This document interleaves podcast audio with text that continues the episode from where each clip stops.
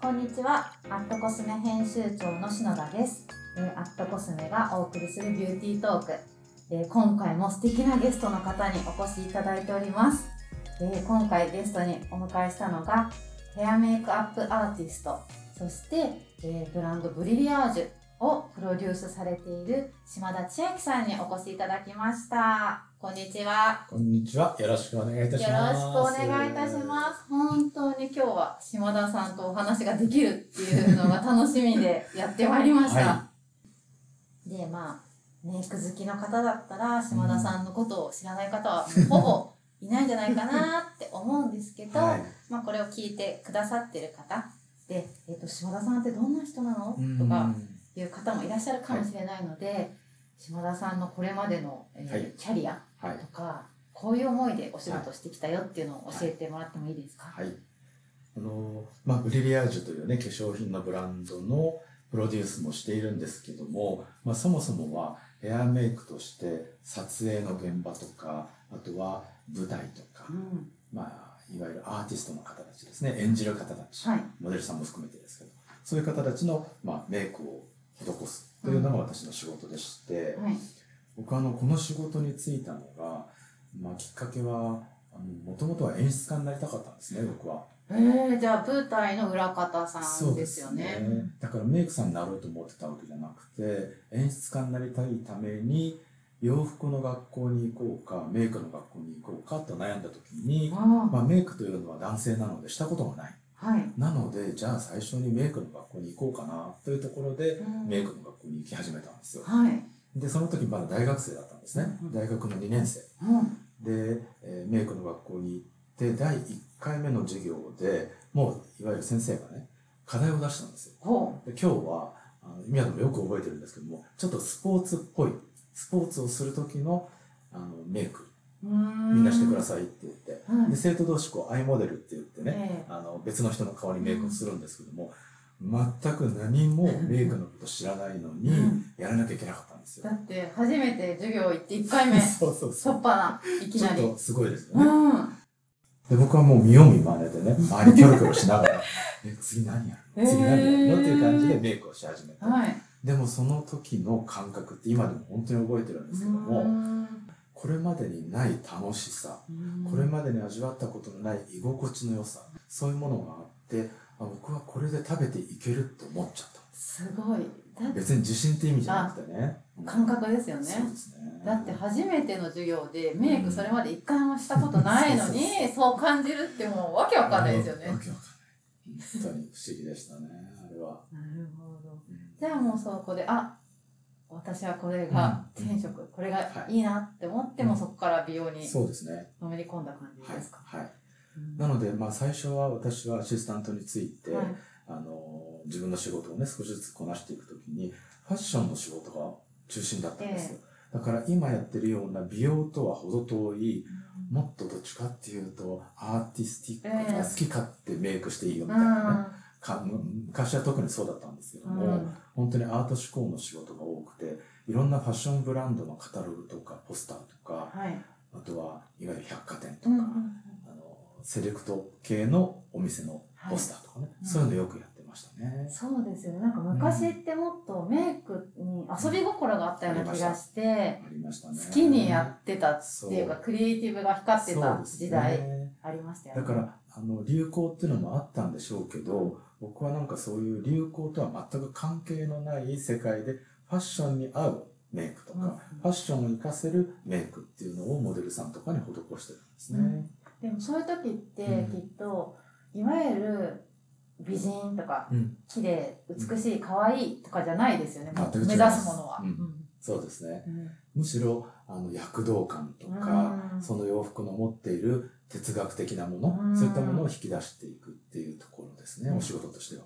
まさに表現ってことですよね。そうですね。うんでそんな中で僕のあのヘアメイクとしての転機になったのが、はい。あの坂本龍一さん、え YMO との出会いなんですね。うん。あの坂本龍一さんがカメラマンで、そして自分の奥さんである矢野明子さんをあの写真を撮るっていう仕事があったんですよ。もうそれだけで面白い。で面白いですよね。で僕どちらにも初対面なんですね 初対面だった。はい。で矢野明子さんのメイクをその時に初めてしたんですはいそしたらそれを撮影した、ね、坂本龍一さんが終わった時に「今からまだ時間ある?」って言われて、僕のメイクちょっとしてほしいんだけど」って言われたんです。すごーい。で僕は「あこれテスト」と思って。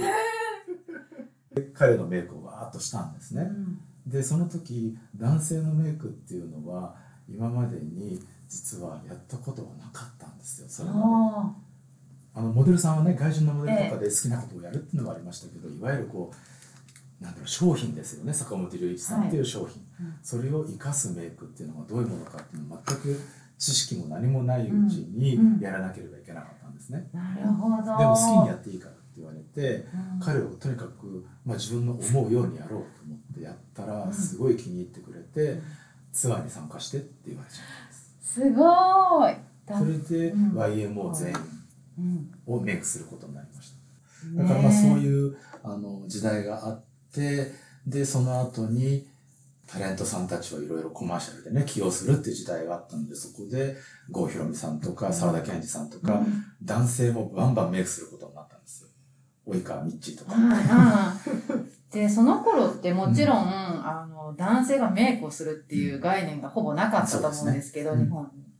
なんかこうう世の中への受け入れられ方とか、え男の人がメイクとか、うんうん。えみたいな反応とかっていうのはどうだったんですか、うん私がそういう反応っていうのはあんまり耳を貸さないので、うん。うんどうでもいいというか。確かにこうんの清志郎さんと坂本龍一さんのメイク見て、ありえないでしょなんか。で今見たら、綺麗というんでもないし汚いっていうんでもないし、うん。なんだか不思議なことやってますよね、っていうことなんですね。でもなんか浮いてる感じはないんですよね。そうなんですこの人たちに。はい。で、おかしかったのが、やっぱりそのビデオクリップの中で、坂本龍一さんと今の清志郎さんが、あの、どんどんどんどん、あの、ドル札を巻いていくんですね。あ見たことありますわーっとこう、振りかざして巻いていくんですよ。はい。そういう、あの、面白さがあったので、ある種、二人がパフォーマーとして何やってもよかったっていうところではあるんですね。だから、あの、コンセプトとしてかっこよくしなきゃいけないとか、ええ綺麗に見せなきゃいけないっていうんでもなかったんです。ああ、なるほど。いやそもそもなんかメイクだとかっこよく見せる、綺麗に見せるってちょっとなってしまうんだけれども、うん彼らにとってはうん表現の一つでしかなかったっていうことですよねそうで。すね。うーんだからそういうやっぱりパフォーマーたちとのコラボっていうのは本当に楽しかったし刺激的でしたね。なるほど。で、そうですね、そんな、すごいもうキャリアが本当に、もね、他にもたくさんの、はい。もう有名な方たちのメイク、ヘアメイクされてきてる島田さんなんですが、なんかその話の流れでおお伺いしたいのが、やっぱり、うーん、どうしてもメイク、美容っていうと、綺麗になる、うん。美しくなるうん。とか、人からどう見られるんだろう、うん。みたいなことにちょっと重きを置いてしまいがちなんですけれども、もっと本当はね、違うよっていうことなのかなっていう。はい。あの、僕がやっぱり美容ブームと言われるね、美容雑誌がいっぱい出てきて、それの、まあ最初の時の時代を、あの、スタッフと一緒に作っていたわけなんですけども、そこでは、今とは違って、あの、むしろこう、綺麗を作るというよりも、好きな女性像をそこで表現すればよかったんですね。で、僕はモデル選びも、スタイリングも全部自分でやることが多かったんですよ。あの、メイクさんによっては、あのどういうモデルさんでもいいですよっていう方もいるみたいなんですけど、ええ。僕はそれがダメで、うん。あの、今回は僕はこういうモデルでやってみたい。で、こんな顔がいいって言うと、その顔を探すんですね。そっからなんですよ。うん。だからある時は、あの、本当に素顔みたいな少年、うん。もうほとんどノーメイクに近い、えまつげだけ、マスカラやるだけとえか、あとはすっぴんに真っ赤なリップだけとか、なんかそういう、あの、今までになかった自由な発想で、あの、どういうメイクでもいいんだよ。あの、今まではファンデーション塗らないとメイクじゃなかったのを、ファンデーション別に塗らなくても、うん。塗りたければ塗ってもいいけど、うん。塗らなくてもありだよとかね、眉毛描かなくてもいいよとか、なんかその、うん対象になる人たちが、どういう女性としてうんそこに登場するのかっていうのは、ある種雑誌を通しての僕は挑戦だったんですね。で、それは、あの、まあ、もっと言い方を変えれば、メイクの中での革命を起こしたかったんです。それは、あの、やっぱり、僕の通ってきた時代っていうのはコンサバな時代だったので、はい綺麗な人っていうのは巻き髪で、綺麗な人っていうのはファンデーションをちゃんと塗って、フルメイクでみたいなね。でも僕はそういうのがちっとも綺麗と思えてなかったので、女性っていうのは、もちろんそういうのがハマる人もいるけど、ハマらない人もいる。または、そういうのが好きじゃない人もいるうん。じゃあ、どういう人に何をっていうことよりも、僕のメイクを見て何かヒントを得てもらえたらいいなっていうのがあったんですね。だから今日は全くリップもつけない。でも今日は真っ赤なリップで、なんか真っ赤なリップっていうと、昔はあの大人の女性とかうん。色っぽいとかさ、なんかちょっとそういうあのエロティズムみたいなね、方向に行きがちな時代だったんですけども、でもマットな赤をつけることによってすごいカジュアルで、ビビッドでちょっとこうパンクロック的な要素が含まっていたりとか、っていうのもどんどんこうすごい。紙面を通して打ち出していったんですね。だからそういうので、ビューティーの中では、ちょっと特殊な切り口としてスタートはしました。はい、ありがとうございます。で、そんなお仕事をたくさんされてきて、ブリリアージュはい。というブランドを立ち上げたっていうことなんですが、じゃあ、ブリリアージュっていうブランドには、どういう思いでこう立ち上げたのかっていうのを教えていただけますか、これはですね、もうすごい単純明快なんですけども、あの、メイクって上手な人、うんそしてそんなに上手じゃない人、本当にできない人って いろいろいるわけですよ。はい。でも、実は、あの、コスメを好きなのとメイクの上手なのって別なんですよね。うんで、メイクのテクニックがないんだけど、でもやった私はメイクが好きです。うんっていう人いっぱいいます。はい。そういう人を応援するブランドなんですねはい。なので、うんあの、うちの、まあ僕が全てのコスメを作るときにコンセプトとして入れてるのは、誰もがテクニックなく最低限綺麗になれるうんっていうところなんです。最高ですね。はい。やっぱりプロの私たちはええいろんなテクニックを持ってます。はい当然ね、キャリアとともに、あの自分の技術を磨いてますから。なので、綺麗にする方法っていうのはもう、もうなんていうの、数えきれないほどあるわけですよね。うん例えば、ベースメイクを綺麗にするには、こんな肌の人にはこうやったら綺麗。こういうアイテムとこういうアイテムとこういうアイテムを使えば綺麗になる。っていうのが分かってるでも一般の方は、その知識もなければテクニックもない。なので、そういう方たちが、この商品を使ったら、あの人と同じように綺麗になれる。うんっていうことを体感してほしいと思って作り始めたのが、うちのブリリアージュというブランドなんです。ありがとうございます。だだということは、まあ、メイクの自信そんなないけど、うんうんブリリアージュを使うとはい。綺麗になれてしまうよっていうそうなんです。コンセプトはい。ですよね。で、まあ、あその秘密は、うん実は、あの、これは僕の、まあ、メイクの理論と、はい。あの、同じなんですけども、うん綺麗になるっていうのはさっき言った前、ちょっと居心地の良さっていうことにつなげていくんですけどもね、はい。あの、綺麗になるためには、変わるものと変わらないものとは混在して初めて綺麗になるんですうんどういうことですか、それ。よ。変わらないものっていうのは、はい。例えば時代を超えて、眉の山ってこの位置が綺麗ってあるんですね。この骨格には。うんこの骨格の人にはこの山の位置が綺麗とか、あとは、えっ、と、眉山、あ眉のスタート地点はどこが一番顔が綺麗に見えるかとかって、これって普遍なんですよ。うーん。実あの、もちろん眉毛と眉毛の間が離れてて、可愛いっていうのはありますよね。ちょっとこう垂れ眉で、はい。ちょっと間が抜けてって幼く見えて可愛いっていうのはあります。でも、いわゆる美人と言われるうんカテゴリーを、まあ、定番的に言うならばっていうことなんですけども、それってミロのヴィーナスはい。っていう、まあ、基本像があるんですね。で、あの基本像にやっぱりみんな乗っ取って、いつの時代も卵型の人が綺麗。なので卵型にななりたいのに自分は違うからシェーディング入れなきゃとかいろんなことするわけですよ。うん。はい。でももちろんそんなことをしなくって今っていろんな綺麗があっていいんですよ。だけどその基本中の基本っていうのは本当に変わらない綺麗を作る、まあ、うーん条件っていうのがあるんですね。うん。それを僕は必ず理論としても教えてます。そしてメイクのこういうアイテムの中にもそれを入れているんですね。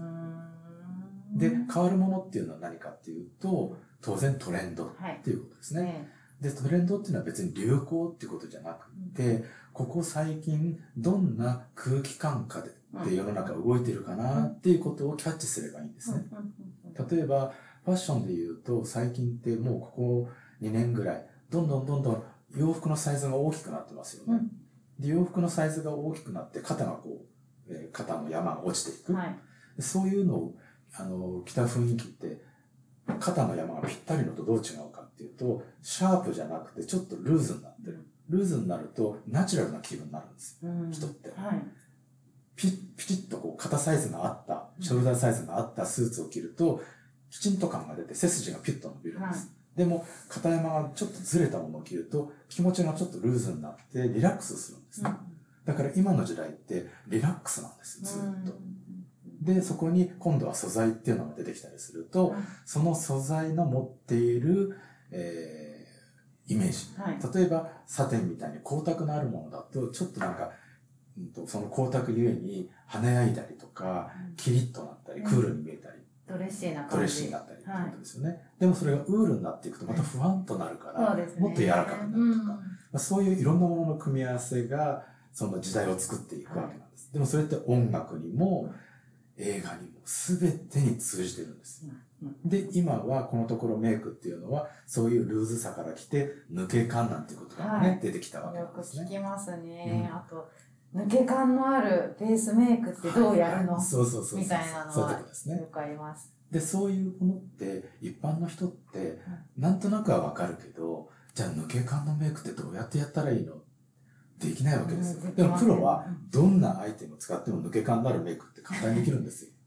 なので、その変わらない美しさっていうのがこのアイテムに入ってますよ。で、変わっていくっていう今の時代の、うんトレンド感もこのアイテムに入ってますよ。なので両方使うと今の顔が綺麗な簡単にできる。っていうことなんですっていうアイテムが本当に充実しているのがブリリアージュそうなんです。ありがとうございます。で、そんな中でも、本うん当アットコスメですごく人気があるアイテムが下地。はい、ありがメイクとうございます。アップベースですよね。はいメイクアップベース、フェイスレススポンサーはい、が本当にリピしましたっていう方がはい。たくさんいらっしゃるアイテムなんですが、はこの下地へのこだわりなどもしあれば教はいえていただけますか、はい。あの、やっぱり私たちは黄色人種というね、人種の中に入っていく、ちょっとイエローベース。はい。で、えーともすると、日本人の肌っていうのは、私から見ると、グリーンがかった人たちってすごく多いんですね。オリーブ系。ええ私はオークルというよりもオリーブ系ってよく呼んでるんですけども。で、オリーブ系の人たちの肌っていうのは、ピンクベースの肌の人たちに比べると、やっぱりくすみやすい。疲れというか、あの、うん、循環の悪さ、血の巡りの悪さ、みたいなな。のですかね、はいそういうものが出てくるんですえね。で、それが結局は透明感のなさっていうことになってくるんです。えはい。で、日本人の大半は、まあそういうピンクベースよりもイエローとかオリーブ系が多いので、それをなん、どういう風にしたら血色のいい透明感のある肌にできるかなってことをすごく考えてたんですね。まあ僕は、あの、さっきも言った通り、ファッションで外人のメイクばっかり最初してたので、え突然タレントの時代になって日本人のメイクをするようになって、戸惑ったわけなんです。ね、肌そのものが違いますもんね。で、肌質は綺麗なのに、どうやっても綺麗に映らないとか、っていうのが出てきたんです。で、そこで、あの欧米人の持つ抜けるような、まあ、ピンクっぽい白さ。それを、いわゆる日本人のダークスキンとか、うんオークルスキンとか、そういうものにこう反映できないか。はい。あの、日本人が白くするっていうのは僕は大反対なんですね。えそれが素敵なわけじゃなくて、う日本人の肌色をどうやったら綺麗に見せられるかっていうところで考えたのがこのベースだったんです。ん。なのでこれは、えあの、色はちょっと淡いピンクなんですね。すよねサーモン系のピンクなんですね。で、サーモン系のピンクっていうのは、補色と、美術では補色っていうんですけども、反対色のグリーンとかブルーの色を消してくれるっていう役割があるんです。だから、カバー力で消すんじゃなくて、色で色補正をしてしまおうっていうところがスタートです。なるほど。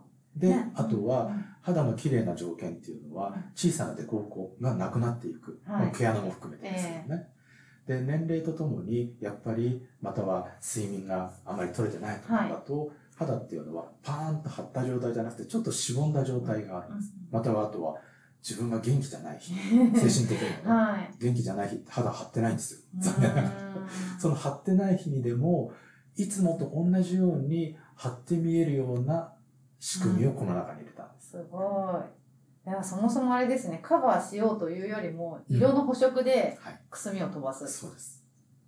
だから僕厚塗りが大嫌いなんですね、うん実はね。厚塗りしていくとその人の皮膚の綺麗さってなくなっちゃうんですよ。うんだからできれば薄く薄く作っていくメイクって僕はすごく好きなんですね、ベースに関しては。えで、その時に色補正もしながら肌の凸凹も平らにして、えそして一日中崩れないベースメイク。これも絶対条件なんです。はプロの僕たちはメイク直しって簡単にできるんです。でも一般の方たち、特にメイクがあんまり上手ではないっていう方は、直し方さえわかんない。で、重ねるしかないみたいなところあるんですね。でも、崩れないメイクをするすればいいんじゃないっていうところなんですよ。なるほど。それで、これは崩れないベースうん、を考え出したんです。ね、すごい、あの、テクスチャー意外にしっかりしてるんですけど、伸びが良くって、そうですね。で私すごい感動したのが肌へのこう密着感、はいピタってなるっていうかその通りですだけど重くないはいのがすごいなっていう。そうですね。で、薄くも厚くもつけられるので、はい僕は最近女優さんたちにも、コンシーラー使わないで、これで目の周りとかを重ね付けしていうんきます。怒られるかもしれないけど下地だけでベースメイクを仕上げてもいいのではねっていう気持ちにうんさせられます。うんだから透明感だけあの必要っていう方なんかは部分的にね、つけてもいいし。うんそうですよね。だから本当この密着具合うん。ピタって。そうなんです。本当にこれね、クレンジングで落とすまで取れないんです。クレンジングで簡単に取れますけどね。でもなんか重くないのははい本当にいいなと思って、うんなのでぜひ本当これを聞いてくださってる方もブリリアージュのメイクアップベース、はもしまだ未体験の方はそうですね。ぜひ使ってほしいですね。しあとアットコスメの口コミにも本当に、あの良いよっていう口コミたくさんあるので。はい、ありがとうございもます。しよかったら本当に皆さん参考にしていただければなと思います。ねでえー、とせっかく島田さんにゲストにお越しいただいているので、は2021年のこの秋冬っはい。てじゃあどういうムード。でいくといいのかなっていうのはを伺いたいなと思うんですが、あの、さっきね、ちょっとファッションの話もしましたけど、うん。まだまだ引き続いて、あの、ちょっとこう、ルーズな洋服感なんですね、リラックスボリューム感なんですね。はい。なので、あの、そういうものが流行しているということは、うん。顔はあまり厚塗りではない。っていうのは当然なんですね。やっぱり抜け感、はい。軽さうん。っていうのはずっと必要です。で、春夏と違って、今度は日差しが弱くなっ。そして今度は着るものもウールになってくる。あの素材もあのコットンとか薄物のものからだんだんだんだんウール素材のものに変わっていく。ウールっていうとふわっとしている印象多いと思うんですね。でそういうものを肌にまとあの身につけた時に顔があまりにも光沢がありすぎると顔だけシャープになっちゃうんですね。うんそれは合わないですね。うんなので、あの、軽くフォギー感ってか、なんかこうスモーキーな感じで、ふわっと柔らかくまとっていくっていうような下地とか、あとはファンデとか、そういうものはいいと思います。なるほど、うん、なんか今ってすごくハイライトがすごい人気なんですよね。ツヤ肌ツヤ肌だけど、まあ、ニットとか、はい。その素材に合わせるとしたらちょっとスモーキー、ちょっとフォギーはい。ツヤツヤツヤじゃなくて、そうですいうイね。メージなのそういう方んが合うと思いますね。ファッションはい。ね、で今島田さんのお話聞いてすごい大事だなと思ったのが、本来こう頭のてっぺんからうん。靴までそうなんトータルバランスでの中のよ。お顔だよっていうそうですね。ことですよね。はい。そうしないと多分、すごく不思議なことになる。ねえ顔だけ浮いちゃうっていう、そうなんですよ。だからね、あの、メイクする前に洋服決めてほしいんですね。あまあ今日はね、こういうところに出かけますとか、今日はこういう人と会いますって時に、多分洋服先決める人多いと思うんですけども、その時に自分がどういうふうにその人に見られたいかを決めるといいです。あうんうん。そうすると洋服も決められるし、うんはい。あの、メイクも決まってくると私結構逆でこのリップをつけた思いいます。うんうんから始まってお洋服考える時もあります、へー。あでもそれも楽しいですね。うんそう新しくリップとか買うとうん。絶対つけたいから、うん。じゃあ服はこの色かはいはいなとか、はい。それもありですよね。うん、でもだからそこリップだけで決めるとかじゃないってことですそうよね、ですね。トータルで。はい。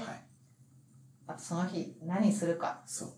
誰とどう見られたいかってすごく大事なんです。うん。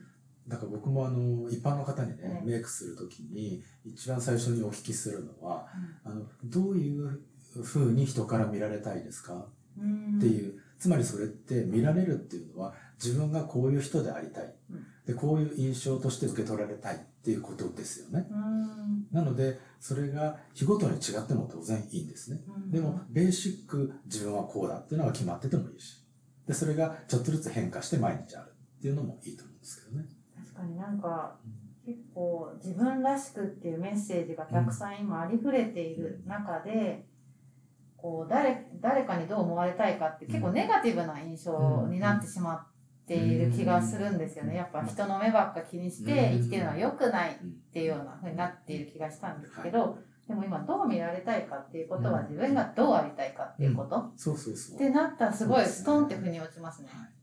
例えばねうん。あのまあ今日は自分が仕事でこうね最近ずっと残業ばっかりで疲れてる、うんでもなんかハッピーなことないなっていう時うん。に、今日はでも私は元気よく見られたいな、うん。こんな自分だけど元気よく見られたいな、じゃあどういう洋服着ればいいのかな、うん。何色のリップつければいいのかなっていうふうに変わってくる、うん。そうするとそのメイクってすごい力を持ってるので特に心に作用する力を持ってるので、うん。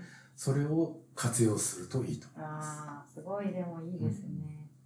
うん、なんか人から見られることを自分の活力に変えるっていいですね。そうなんですよ。でそういうメイクの力をうんやっぱりあのすごく活用してほしいと思いますね。うん例えばうん多くの人たちはあの肌が綺麗に見えられ見れる見られるうんっていうことってすごく嬉しいはずなんですね。。女の子たちって「えなんか肌今日違うね」とかうんねすごく嬉しい。あのスキンケア何してとかって言われるとすごいメイクアイテム以上に好きじゃないですか。だからそういうのって自分が相当ハッピーになるんですよ。うん、ってことは今日は肌作りうん。あのちゃんとやろうとかね。それだけで相当変わりますよ。なるほどな、うん。なんか、ね、人にどう見られるかって自分のためだったんだなって今気づきました。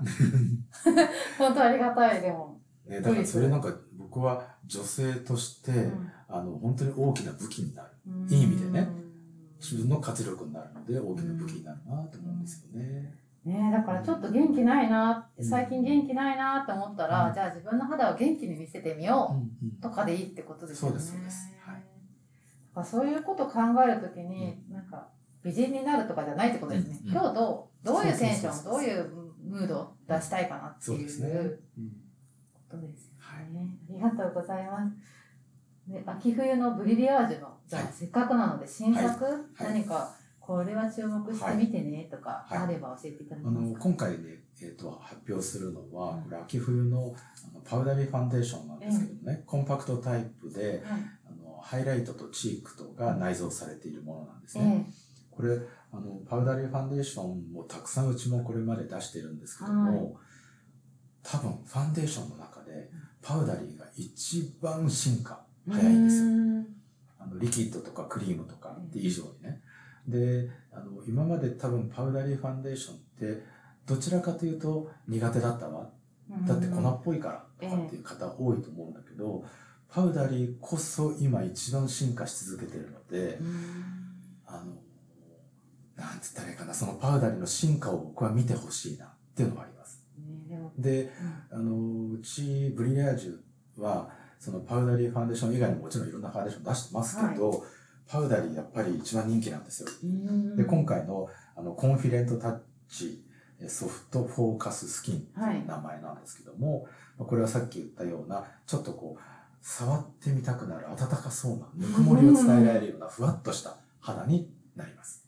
でもすんごい薄付きです。すんごい薄付きですね。はいで、やっぱりすぐね、ピタって密着するんですよね。粉飛びとかないでしょ？ね、全くないです。びっくりしました。これがね、どんなにいっぱい取ってつけても、そ粉浮きとか粉移動がないんですよ。ピタッとくっついてう。ね、このピタっていう。そうなんですそうだ結構最近ってクッションファンデとか、うんまあリキッよ。ドそうですね。でしっかりうん。ベース整えるみたいな方が多いのかなっていう印象ですが、うんこの本当パウダーははい。よれない。そうですピタっていねう。で本当にあのさっき言ったその秋冬のファッションに合うような、うん。あの自然なツヤ感は残しつつねふわっとした仕上がりになっていきます。本当綺麗自然なツヤはい。綺麗。やっぱりね、うん。あの今の時代ずっとこうあの健康感っていうのもあるので、えそれは自然な肌も本来あの健康な肌本来が持っているツヤ感っていうのは出しつつ、うん。このトレンドであるふわっとしたフォギーな肌を演出できるです。ね。なので秋冬はカラーものたくさん出ると思うんですけど、意外と肌のベースメイクの作り方で、うん。その時のムードがい。トレンド感が出せるよっていう。うんね、しかもお顔の大半ってね、肌が占めてるのうんで、そうなんですよ。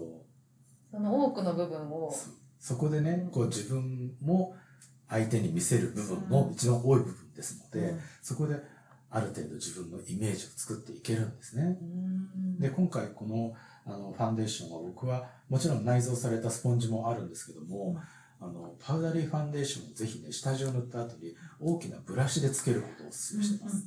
やっぱりブラシでつけていくと軽くつけられるプラスさらにツヤが出るんですよ。うんあのパウダーっていうのはブラシでこう潰していくっていう感覚なんですけども、はい。うん。力入れるっていう意味じゃなくてね、あの大きなブラシで塗っていくと自然にパウダー粒子が潰れてもっと肌に密着していって本当に自分の肌そのものになってきます。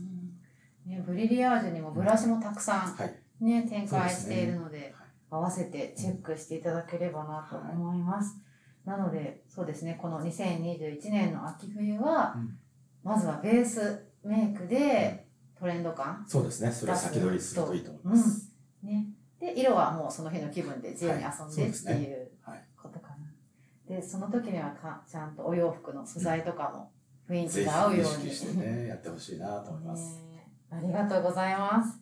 で、えっ、と、では最後になるんですけれども、えっ、と、ブリリアージュたくさんアイテム出されているんですが、はい中でも島田さん、今、一押しのアイテムがあれば、はい。ぜひ教えていただけますか？これ選ぶの本当に難しいんですよね。ね。自分がプロデュースしてるからみんないいんですけど、ね、そうですよね。あの僕メイクの中でベースメイク以外にはい。非常にこだわりを持っているものがえマスカラなんですよ。マスカラ。はい、これはあの僕メイクアップアーティストとして、うん。マスカラってもう譲れないぐらいなんていうのかなこうじゃなきゃダメって理論があるんですね。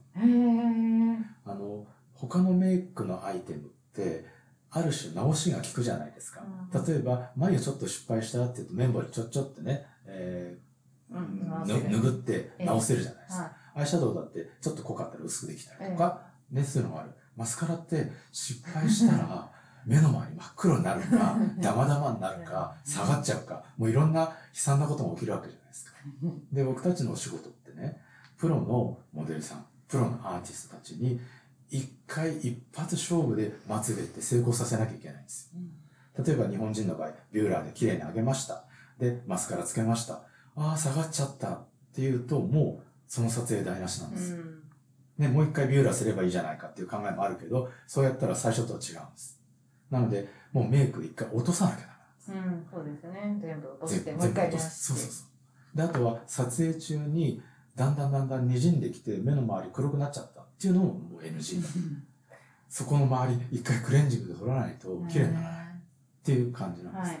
だから、あの、マスカラは異常なほどのこだわりがあって、実はブリリアージュのマスカラ作るのに8年ええかか8年。はいすごい。本当に作りたかったんです。もう最初の頃から。だから下地ができたのと次にマスカラに開発に行ったんですけども、作れなかったんです。全然。で、マスカラはブラシが命。うん、液体ももちろんなんですけども、えブラシが命。うんどれだけまつげを絡み取って、そこにブラシにフィットさせるか。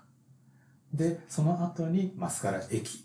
マスカラの液体がどういうものかっていうことなんですね。うんで、僕の考える、まあ、マスカラの液体の良し悪しは、はい。やっぱり日本人のあの割と直毛のまつげ、えビューラーで上げたらカールがつく。えはい。それが水分量が多ければ当然ダウンしちゃう。まっすぐになっちゃう。それを速攻で乾かさないとカールはキープできない。で、今度は涙とか皮脂とかってやっぱり油分があるんですね。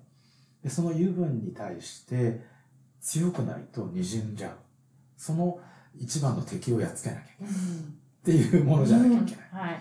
そういうアイテムとして考えたのが、このブリリアージュの今出ているマスカラです。うんで、ボリュームタイプとロングタイプはい。とあります。えで、ボリュームタイプは、まあ、適度なあのボリュボリュームが出るんですけれども、重ね付けするとか、ゆっくりつけるとかっていうスピード感関係なく、本当にダマにならないです。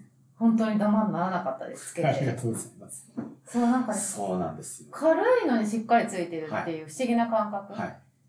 で、重ね付けどんどんできるんですね。はい。だから極太にしたかったら、どんどん重ねても大丈夫。でも、ひじきみたいにならない。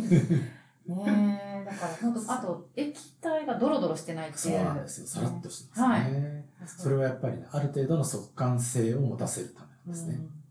で、あの、僕はマスカラつけるのすごい早いんですねうん。だけど、やっぱり、あの、メイク初心者なんかはね、マスカラつけるのゆっくりだったりします。でそういう方でもダマにならないような仕組みがありねます。本当軽いつけ心地だけどちゃんとキープしてくれる。